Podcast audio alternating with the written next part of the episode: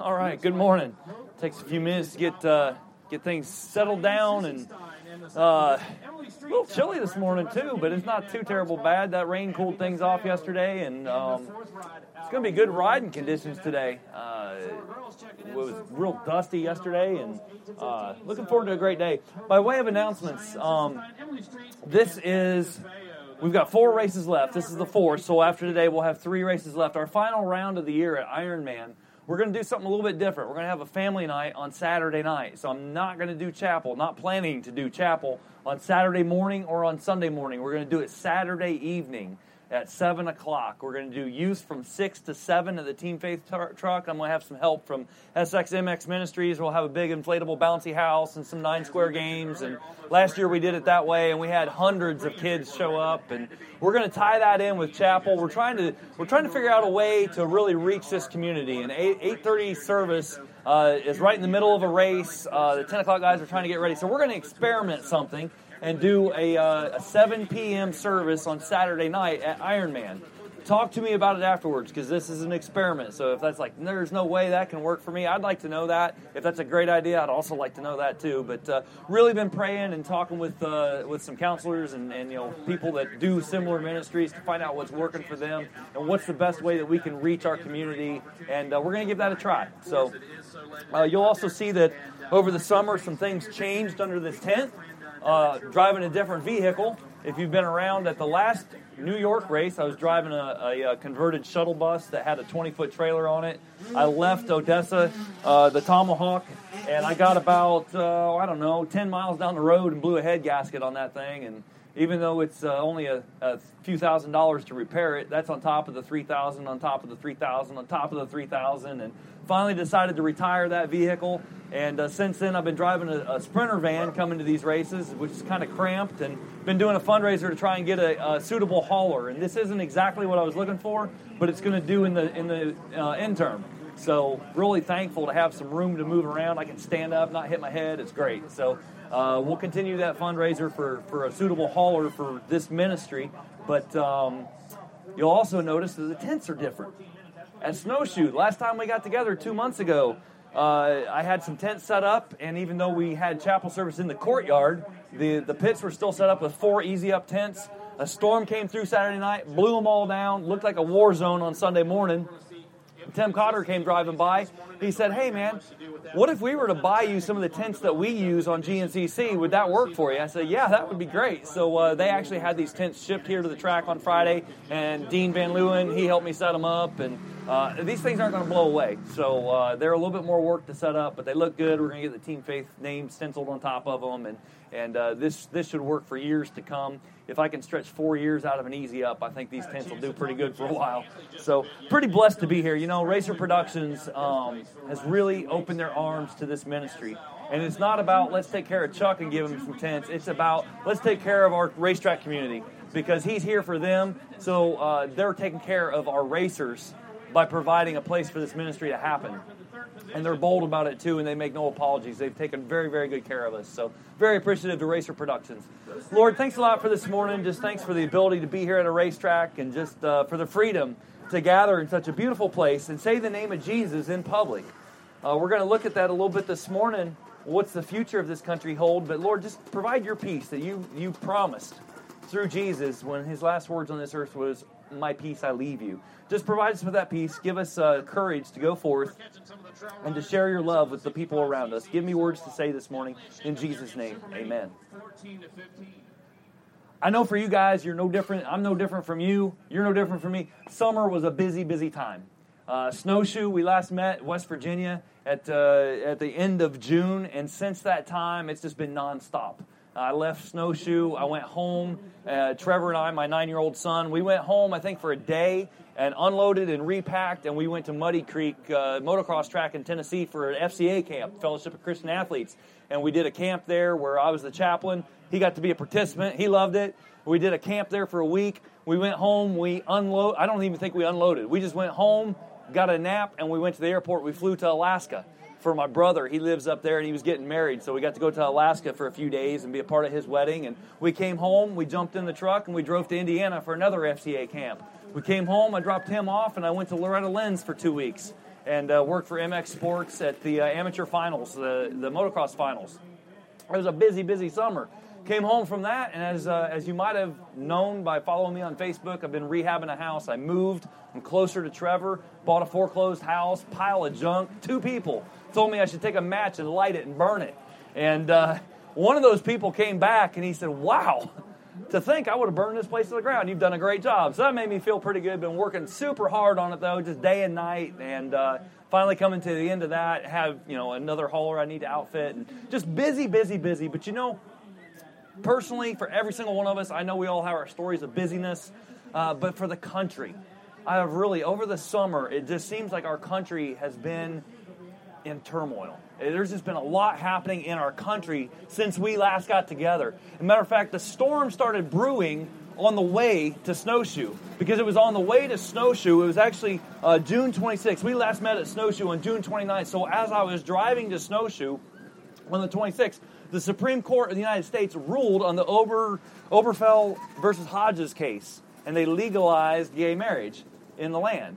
And, uh, and since that time, we've been in this controversy of did the Supreme Court have the right to do that? Are they legislating from the bench? We've got uh, news channels all over the country that they got, they got the talking heads and people, on, experts on both sides, and then you've got the blogosphere, and then of course you got Facebook, and you got fights erupting between people that call themselves Christians and people that call themselves progressives, and, and you got all this controversy. And about the same time, it was a week before Snowshoe, that there was a shooting in Charleston, South Carolina, where a lunatic racist went into a black church and killed nine people. And then it was after Snowshoe that this huge controversy over this Confederate flag that South Carolina was taking down the Confederate flag, and uh, and and things just went out of control. Uh, TV Land pulled the Dukes of Hazzard off of TV, much to my dismay. Not that I ever watched them, but it was there. It was available for me to watch. And somebody said it best. Uh, on uh, there was a quote that circulated the internet that said, "I woke up this morning and looked at my Facebook feed. It looked like a battle broke out between the Confederates and the Skittles factory." And that's how the, that sums up the summertime that we had the Confederate flag and we had gay marriage. And then on top of that, we had this whole scandal with, uh, with Planned Parenthood. And if you've been following any of that about abortion clinics harvesting baby parts for profit, and, and then there were political controversies about emails and Benghazi, and, uh, and just all, and in the middle of it, a reality TV star stands up and says, I want to be president. And he's been monopolizing the news ever since then that Donald Trump is running for president and he stands for a big, beautiful wall. And the military, your, your head's going to spin. And we, we see all these news bites. They've had two Republican um, debates trying to figure out is Donald Trump going to be the Republican nominee for, this, uh, for the 2016 election? or is it going to be Ben Carson, or is it going to be somebody else? Or you know, we've got all these. We got 11 runners right now in the in the Republican uh, primaries, We've had two debates. I say we, the country has had two debates for the Republican uh, nomination. The second one happened as I was driving on my way up here. I didn't get to watch it, it was on CNN. Uh, I didn't get to watch it, but 23 million Americans tuned in to watch that presidential debate. 23 million. The only show that has drawn a larger number of uh, viewers is the Super Bowl. Nobody can compete with the Super Bowl. 114 million people tune in to watch a football game. But the number one show right now on television is The Big Bang Theory. Draws in about 21 million viewers. The number two show is just uh, like 100,000 less than that. Sunday Night Football, 21 million viewers. Any Walking Dead fans here? I don't watch The Walking Dead. I hear all about it. 20 million viewers to The Walking Dead. There's your top three TV shows. 23 million people tuned into the presidential debate. Not even the presidential debate, just who's going to run on the Republican ticket people in America are very concerned about what's going on in America. People in America are more tuned in to politics than they've ever been before. People in America are worried about the direction of our country. It doesn't matter what side of the aisle you're on, you're concerned about the direction of our country. And as a Christian, we look at this and we say, uh, is there hope for America? Because as a Christian, I am very, very concerned for some of the things that are going on in our country. I am concerned about legislation from the bench. I am concerned about some of the things that I've seen in the in the news just over the last two months since we got together. It was two years ago that uh, Fox News ran a special on, during the evening time. It was November of 2013 that America's pastor was granted a whole hour of Fox News TV time. Billy Graham had a special on Fox News in November of 2013 titled My Hope America. And from the Billy Graham website right here, the Billy Graham Evangelistic Association finds that in a typical American community, our neighbors are dealing with unemployment, depression, fear, anxiety, substance abuse, and no belief or relationship with God. Graham finds that troubling, and he says, This is why I believe My Hope America is crucial. It could be our last chance to see our country turn back to God, says Graham. Our last chance to turn back to God. Billy Graham has a son named Franklin Graham. Franklin Graham hasn't necessarily been titled America's pastor, but he has prayed at presidential inaugurations. He is the voice uh, in, in, America. He heads up Samaritan's Purse, which is a, a disaster relief organization. They take uh, supplies and disaster relief all around the globe. Here in this country, they have tractor trailers sitting in Boone, North Carolina, stocked and loaded and gassed up, ready to roll to any disaster on this continent that they can get to. It's a huge organization, but along those lines, every, they have a saying that for every bottle of water they give out, they do it in the name of Jesus. They do it so they can share the love of Jesus Christ with a world that's lost and dying. And so Franklin Graham has become a spiritual leader of this country. And Franklin himself, I've got the wind helping me out here. Uh, Franklin himself is quoted saying, I believe it will happen in my lifetime that preaching the gospel will be viewed as hate speech. He believes that in his lifetime, in the years to come, in the, in the very few years to come, preaching the gospel like I'm doing right here will be labeled as hate speech. You can tell by my tone of what I've already said that I probably very, very vehemently disagree with the Supreme Court decision because I'm a Christian and I believe that the sanctity of marriage that God's designed for marriage is between a man and a woman. That doesn't mean that I'm filled with hate speech because I recognize that every single person under this tent, myself included, is filled with sin. The, the gospel is not hate speech, it's, it's love. The truth is, is that every single one of us is filled with sin. Whether it's homosexuality, whether it's adultery, whether it's pornography, those are sexual sins. And now let's talk about pride. I fall into that category every single day. I'm so proud of myself. A crime against God, filled with envy, filled with covetousness. The top 10, the 10 commandments, broken every single one of them, at least in my heart. And the gospel says, I love you anyway. God loved the world so much that he sent his only son.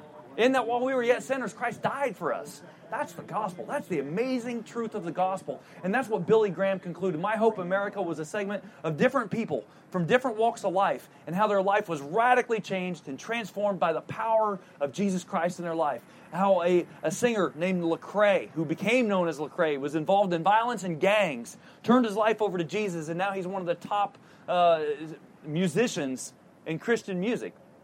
I think one of his songs was just playing just a second ago on some recorded radio that I had recorded just as, as uh, filler music. And, uh, and so he is a part of that. My Hope America is not in our legislative branch. It's not in our Supreme Court. It's not in our executive branch. My Hope America is in Jesus Christ because it's only the power of Jesus that changes lives, and, and he does that by changing hearts. And so the My Hope America concluded with there is hope for America because it's found in Jesus Christ. But you know, the, the truth is that as I watch the news every evening, when I get the opportunity to, and I see these stories of violence against police officers. And I see these stories about uh, people marching in the streets saying death to cops and all the uncertainty and the chaos that's going on in our country right now. I, I get discouraged. And I wonder is there really hope for America? Is this coming to an end? Is the free speech coming to an end? We had uh, just, just a couple weeks ago a lady named Kim Davis in, in Kentucky was arrested because she's a county clerk and she refused to put her name on marriage certificates for gay marriage. She said, I'm a Christian and I don't want my name associated with that because I don't believe that way. Of course, she was harshly, harshly criticized by both Christians and non Christians. My non Christian friends harshly criticized her because, hey, isn't this the same lady that had children out of wedlock? She wasn't even married when she had her kids. Isn't that supposed to be a sin too? And now she's pointing the finger at somebody else? Truth is that Kim Davis did have children out of, out of uh, marriage. And she was once living that way. Four and a half years ago, she gave her life to Jesus Christ. And her life has not been the same since. And she took a stand and she said, I can't put my name on this. Christians said, you know what? If you can't put your name on that, it's obviously it's the law of the land now. We're supposed to obey our authority. You just put your name on there. It's no big deal. Um, if you can't do it, resign. Quit making a big scene out of this. You're embarrassing Christians all across the country. I don't know what I would have done in Kim Davis's situation, but what I do know is that I can't run for an elected office right now. I can perform marriages because I'm a pastor, and I have performed marriages for some of our race community.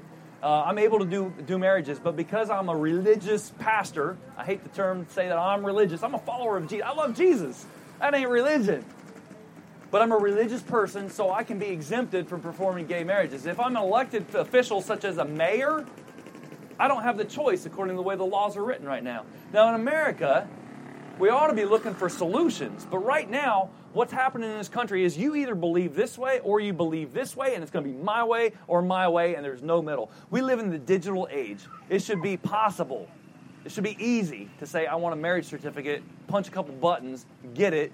The state authorizes it without a person's name on it at all. There's an easy solution to this whole controversy, but we're not looking for that. We're looking for I'm right or I'm right, and we're just going to go to war. And the Confederates and the Skittles factory go to war.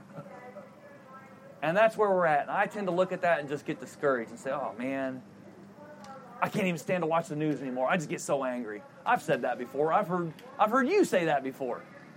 But we're wrong. Because when I watch the news, it's important to be an informed person. It's important to know what's going on. It's important, number one, to know what to pray for. But number two, this is an opportunity, my friends. You ever been to a candlelight service at Christmas time?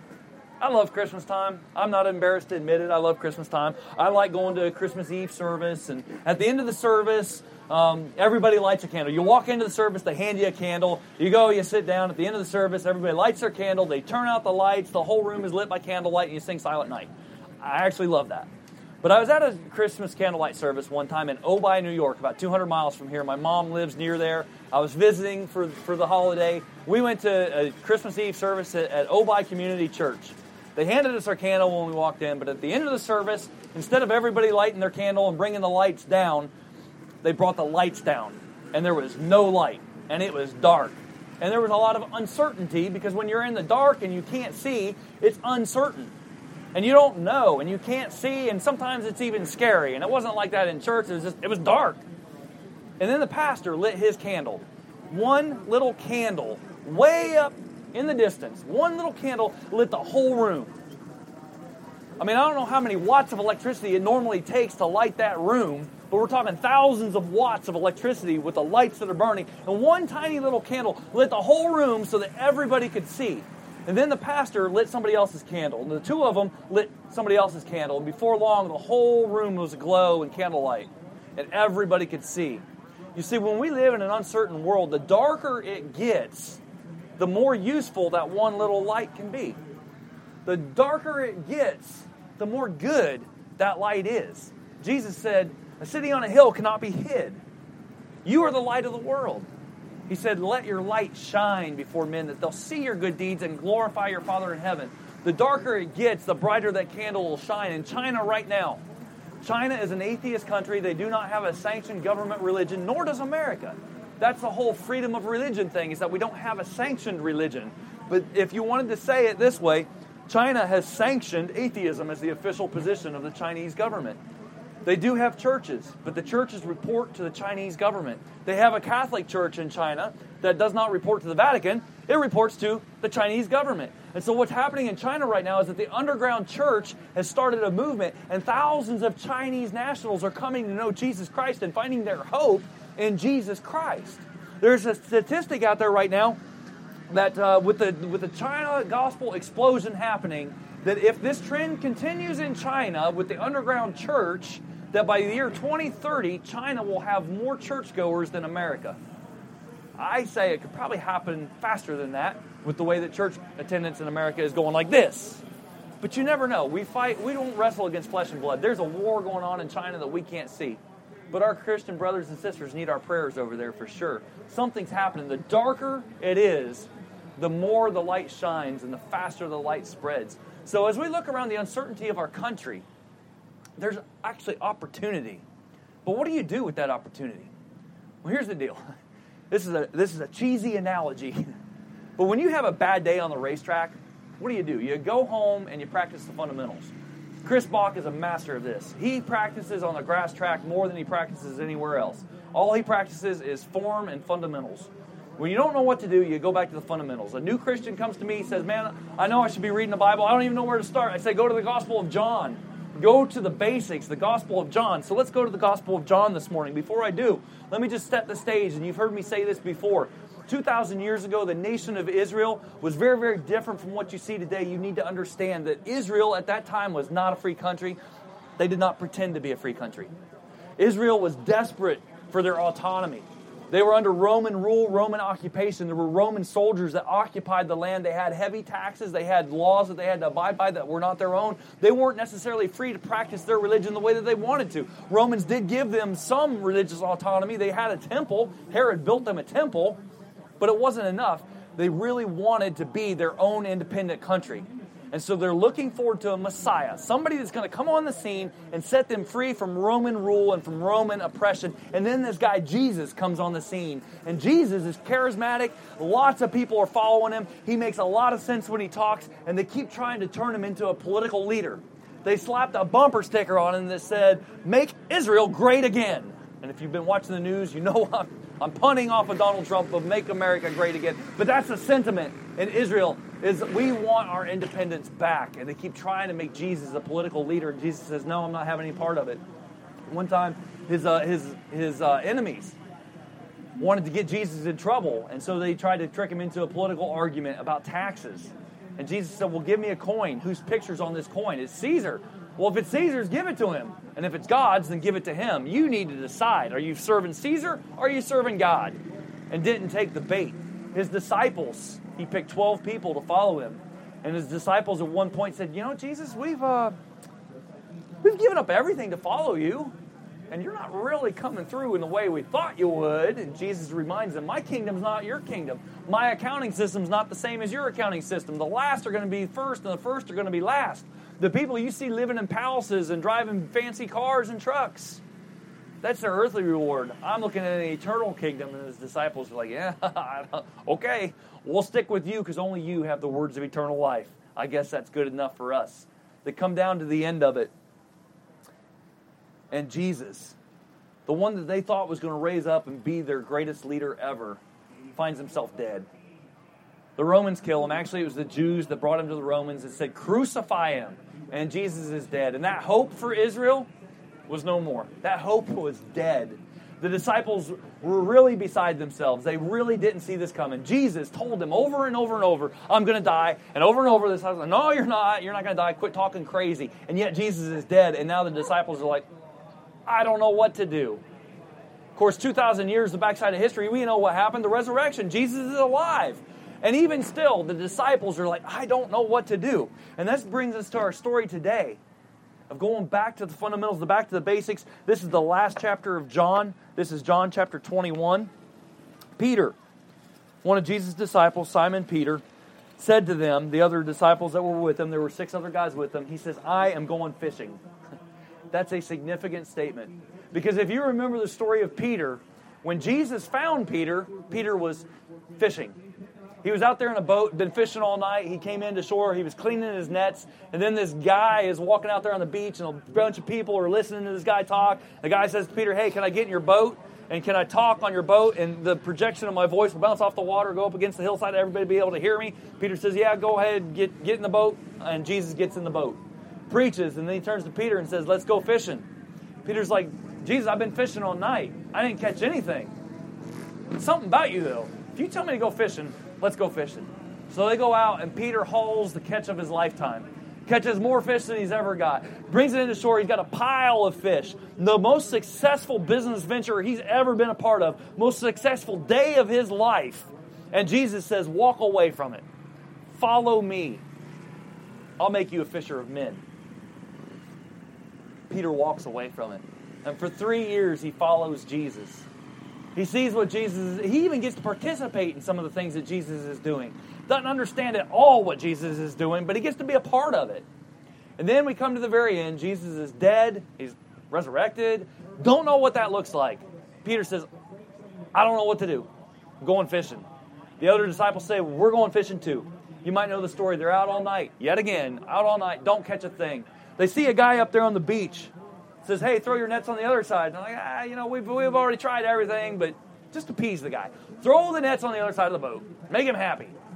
Catch of a lifetime, the boats begin to sink, and Peter realizes it's Jesus. Jumps out of the boat, swims to shore, and you remember that Peter had denied three times that he even knew Jesus. When Jesus was ready to be crucified, Peter said, I don't even know the guy.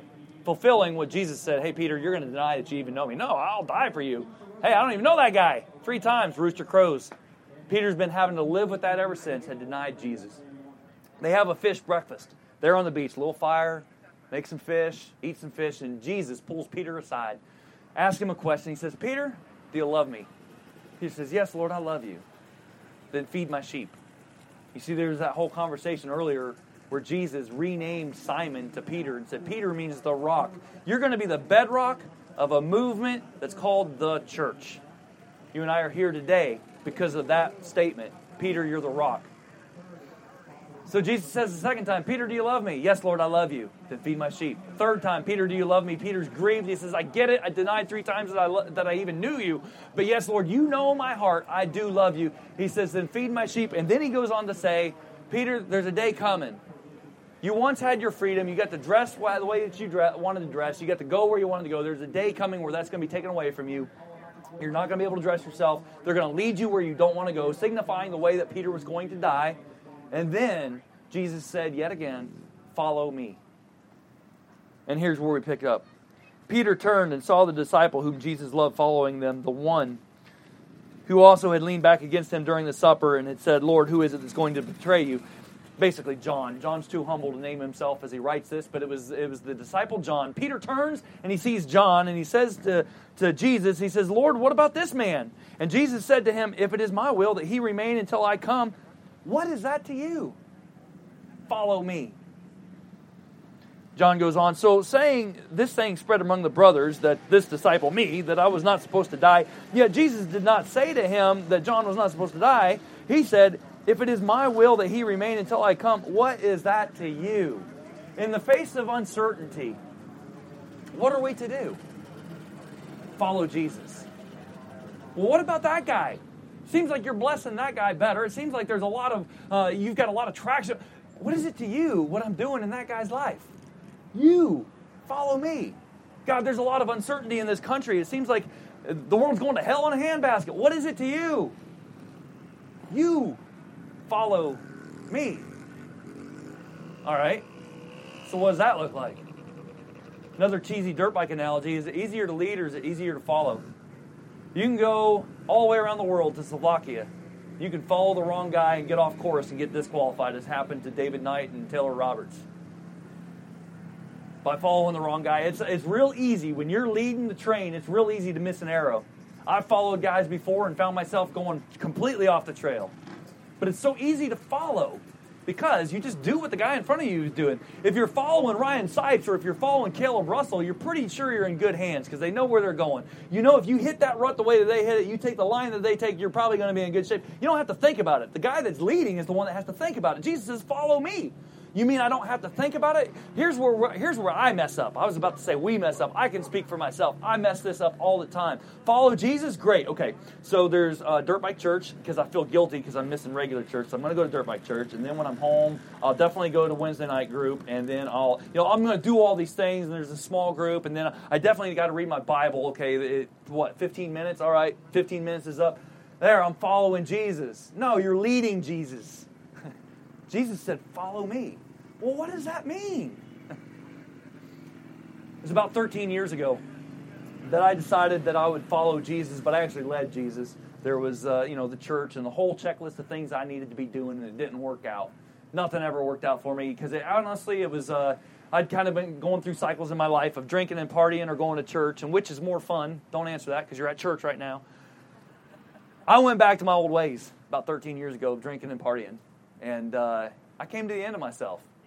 And in March of 2006, I hit my knees and said, Okay, Lord, I will follow you. And I know that that doesn't mean any kind of checklist, it just means I will follow you. Jesus gave some clarity to his disciples in his last moments on this earth in the upper room, his, his last uh, hoorah with his disciples. He's talking about um, the Holy Spirit. I will leave you the Comforter, the Helper, the Holy Spirit. He will guide you in all truth. He will bring to your remembrance all that I've said to you. You ever wonder how the Gospels got written? The Holy Spirit will bring to your remembrance all that I've said to you. My peace I leave you, my peace I give you. When I said, All right, Lord, I surrender everything, I will follow you, even though I don't know what that looks like, I don't know what that means, I'll follow you. Peace. In uncertain times, I have peace. It's not my responsibility to fix this nation. It's not my responsibility. God's called other people. Maybe He's called Franklin Graham to be that voice, like a, like a voice crying in the wilderness, like an Old Testament prophet where nobody's listening. I feel for him. If that's God's calling on his life, I'm glad that's not God's calling on my life. God, Jesus said, Follow me. To me, that means I don't have to do the work. I just have to surrender and say, Okay, God. And the power of the Holy Spirit leads me. And it's not that I have to read my Bible for 15 minutes, it's that I want to. And when I don't want to, and there are days that I don't want to, you know what? I don't.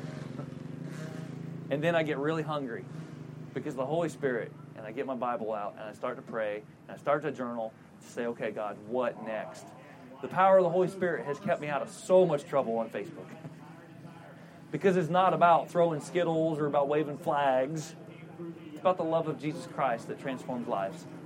God, thank you so much for today. Just thanks for this beautiful racetrack. Thanks for the opportunity to be here. Challenge us, draw us closer to you. What does it mean to follow you? That's going to be a little bit different for every single person that's here, but it starts with surrender. So show us where our pride is keeping us from surrendering to you. Keep us safe out there. Help us to have fun today. We look forward to meeting again in two weeks. In Jesus' name, amen. Thank you so much, guys. Have a great race, all right? And remember, Ironman, we're going to do a little different. Um, Saturday evening, 7 o'clock will be church. It won't be Saturday morning or Sunday morning. It'll be Saturday evening at 7 o'clock. Talk to me about it if that's not going to work for you or if it is.